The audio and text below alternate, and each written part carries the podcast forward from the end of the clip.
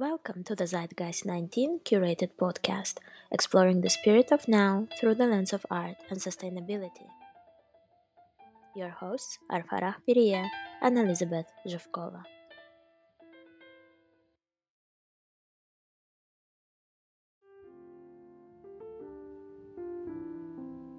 Today, on this International Women's Day, I have the pleasure to meet security and humanitarian expert Professor Benedetta Berti, the head of policy planning in the office of the Secretary General at NATO. After spending over a decade researching non-state armed groups, Professor Berti speaks about the issues of addressing the many layers of security and offers new approaches to better understand and tackle modern conflict.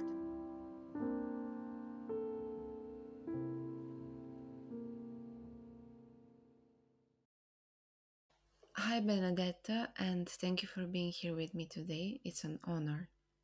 You're a foreign policy planning chief at NATO and a security researcher. Recently you have published La fine del terrorismo, The End of Terrorism. I wonder, um, how can we build more peaceful and resilient communities? Thank you. Uh, so that is a very, very good question. And I would say that um, over the years I spent, um, I spent and I continue to spend today in my current job, a lot of time really trying to think about how do we address these issues of security um, in a broad way, and really think about how to build more resilience, communities, societies, and ultimately uh, citizens. Uh, I would say that it's a it's a very difficult question because, of course, it depends. Uh, it depends what type of uh, what type of threats and what type of challenges we're trying to to address. Uh, but in general, I would. For me, the starting point is that security has many layers. And first of all, it requires us, and this is the job, for example, I'm doing at the moment at NATO, it's thinking about the big security challenges. So those that affect our countries and, uh, and how to secure ourselves. So this means looking, for example, at international terrorism. It means addressing cyber and hybrid threats. It also means thinking about how do we preserve the stability, in, in this case of the Euro, of Europe, which is, of course, the Euro-Atlantic area, which is the focus for NATO. Uh, and then, to me, when we think about threats to our countries, we also have to think about the importance of preserving uh, the international um, order, the international rule-based order. So that means preserving uh, our commitment to respect international law and to preserve the institutions that uh, that guarantee our freedom and security. But I would also say that security is broader than just looking at our own countries, and we need to look deeper at our societies, at our communities, and our citizens. And in that sense, the prism, the the issue that is really that I'm passionate about is, is human security, which basically says securing our countries is not enough. We also have to be uh, safe and strong communities. And to do this, there's two types of uh, issues we need to address. One is freedom from fear. Basically means that we need to ensure everyone has a basic level of personal security. And that means, uh, first of all, the ability, and that means, of course, protection from terrorism, but also from crime, but also from, uh, from abuses uh, coming from states or non-states. So one element is, of course, security of the people. Um, the other element of human security is called freedom from want. And basically this means that it's essential for for to have personal and community security um, for a community to thrive, but that's not sufficient. We also need other things to build sustainable and peaceful communities, and those have to do with economic development, with political freedom, with uh, lack, with accountability, with the rule of law, with good governance. And only when we really invest in all these different dimensions, we can have viable, sustainable, and peaceful communities. So I believe that looking at security through this broad prism and lens can really help us um, in building ultimately more peaceful communities, which is what you were asking me about. So that would be my answer, that really we need a whole of society approach. In these critical times, what are the main agents during global humanitarian emergencies? I think that that's a very important point. And uh, first I talked about how do we build uh, more resilient communities and societies. Um, but the, the other coin, the other side of that debate is what do we do for countries, societies, and communities that find themselves in the middle of uh, open conflict, armed hostilities, and um, instability and violence. And unfortunately, if we look at the world today, there's uh, more than a few such contexts. And of course, the one that I've been studying more closely in my career is the civil war in Syria, which uh, serves as a powerful example of, uh, I would say, massive um, human rights violations and the pain and the devastation of war. So in that context, in the context of ongoing armed conflict, it's incredibly important to ensure that communities that are vulnerable receive the uh, protection and the humanitarian assistance that they need. Um, so today, today when you try to see who is on the field, who is providing humanitarian assistance, so who's delivering much needed aid to people in the middle of emergencies, you will have a very broad field from, the, of course, international organizations uh, under the U N umbrella to local, uh, to national governments uh, helping through their, um, through the humanitarian, through humanitarian funding and programs. But then it's also really important to, to recognize that when it comes to um, helping communities in the middle of conflict, a lot of the help is actually done by, a lot of the work, a lot of the hard work is done by those communities themselves. So when you think about humanitarian action, it's really important you you also think about local actors, local N G Os, local communities, local civil society.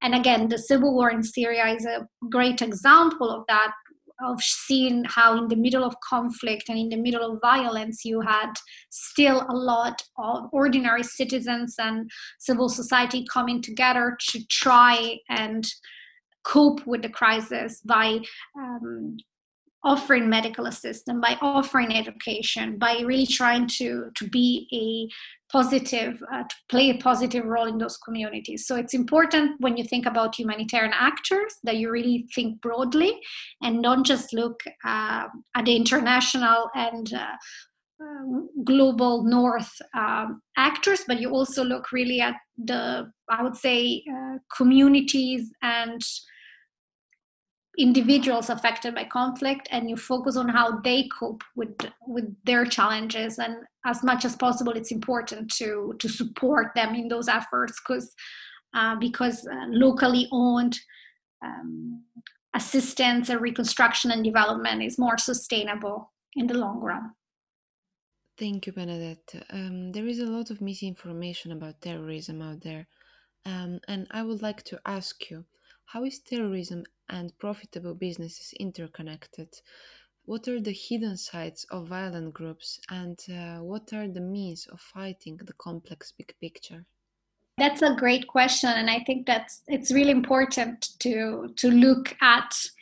When you think about terrorist organizations, it's really important to not just focus on understanding their role when it comes to violence, but also to ask questions about how do they pay for that, right? So the question of financing is very, very important, because ultimately uh, we know that the groups that have been most Uh, devastating, the groups that have been most lethal, those that have been most able to inflict harm, such as Al-Qaeda or ISIS, those are the groups that have also had more funding and more resources at their disposal. So you're correct in, in thinking about how do we better understand um, the financing and the financial aspects when it comes to terrorist organizations. And I think what is important to understand is that groups like ISIS, for example, which everybody knows, so I'm going to use that, um, are multifaceted when it comes to how they make money. So we may think that, well, terrorist organizations only make money and only create, generate funding by uh, committing crimes or being involved in, leg- in illegitimate businesses. And that's uh, only part of the story, meaning it is true that those groups do have ties with crime, and we have plenty of examples of terrorist organizations that make money by Uh, creating alliances with criminal groups and being involved in activities like drug trafficking, human smuggling, and uh, weapons uh, smuggling. So it's definitely true there is a strong connection between terrorism and crime. And that's very true, for example, in, uh, in the Middle East and North Africa in general, with, uh, with, of course, different cases depending on which groups we're talking about. But I think it's important to understand that that is not the whole picture. Groups like ISIS make uh, make money, first, not just by engaging with, um, with criminal organizations, but also by Uh, trying to to be involved in legitimate businesses, and that's where you were you were referring to when you talked about uh, the relationship with businesses. Over the years, we've had many examples of the of terrorist organizations that have built um, legitimate businesses as a way to generate revenues. And you don't have, ISIS is not the first and will not be the last. Many decades ago, the I R A was involved in uh, uh, running ca- running a taxi business or a transportation uh, transportation industry. So uh, many of these terrorist organizations also do invest in creating legitimate fronts through which they can fundraise. And then, of course, it's very important um, when we think about terrorist organizations, again, like ISIS, they also make money by, um, well, now, of course, with, the, with their territorial caliphate having been um, having been destroyed, they are not able to do so anymore. But when they did control territory and population, they would also make money by by Uh, extracting revenues from the population, in other words, by taxing them and trying to tax uh, things like um, trans, like movement of people, or um, asking for for protection money for the people uh, that lived under areas in their control. So the picture I'm painting is very complicated, and I guess what we need to take home uh, from this description is that terrorist organizations have a very um, sophisticated ways to finance their activities, and that leads them to be involved both with crime, but also with profitable businesses, and also with uh, and also trying to control population and extract resources. Your efforts in the field are really impressive. Often the words security and defense are associated with men. Can you please tell us more about your role as a woman in the defense space? I'm sure. I mean, I think you are you are correct that when it comes with defense, when it comes to the field of security and defense, it still tends to you still tend to have more men in the room, and certainly more male voices. And this is especially true when you think about those uh, who are taking decisions. So at the more senior and decision-making level, there is still an imbalance.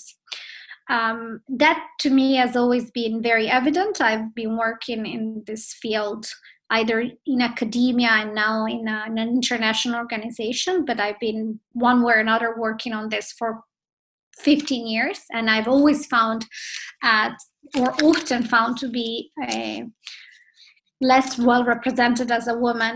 Uh, I don't think that, I think that, however, having said that, I think the trend here is a positive one, in the sense that I do see, especially in the past few years, a rising number of women in the room. I also see a rising number of women in leadership position, and the organization uh, where I work now, NATO, is no exception. It's, and I, I've been looking at the data here and see that really there is a good improvement when it comes Uh, not just to hiring more women, but to having more women in senior positions. Um, so there is a good trend. I think it's important that we do more. And I think the reason why it's so important is because um, decisions that we take on foreign policy and on security and on defense, these are issues that really affect everyone. So we need to make sure that those that make the decisions are representative of our society as a whole. And our society is diverse, of course, and it's, it makes a lot of sense uh, to have men and women equally represented, or represented in a way that allows for this diversity to be reflected in decision making. Um, there's also a lot of data that shows that uh, the more diverse and inclusive your decision-making process is, the better outcomes, the better the outcomes. So I think that's another case why it's really important to, to include women more in, uh, in decision-making processes. For me, it's always been um, a privilege to be able to work in this field, and uh, and the, and and I and I think that I think that the more I can do personally, and I try to to do that, to to mentor and to encourage uh, young women to to do uh, undertake a career in uh, foreign policy and security, the better, because I really think that our field will be um, better, that will make better decisions once we are more inclusive. So I think it starts with all of us really trying to bring more people on board. Thank you, Benedetta, for this inspiring conversation. You're one of those wonder women who really do change the world and make it better.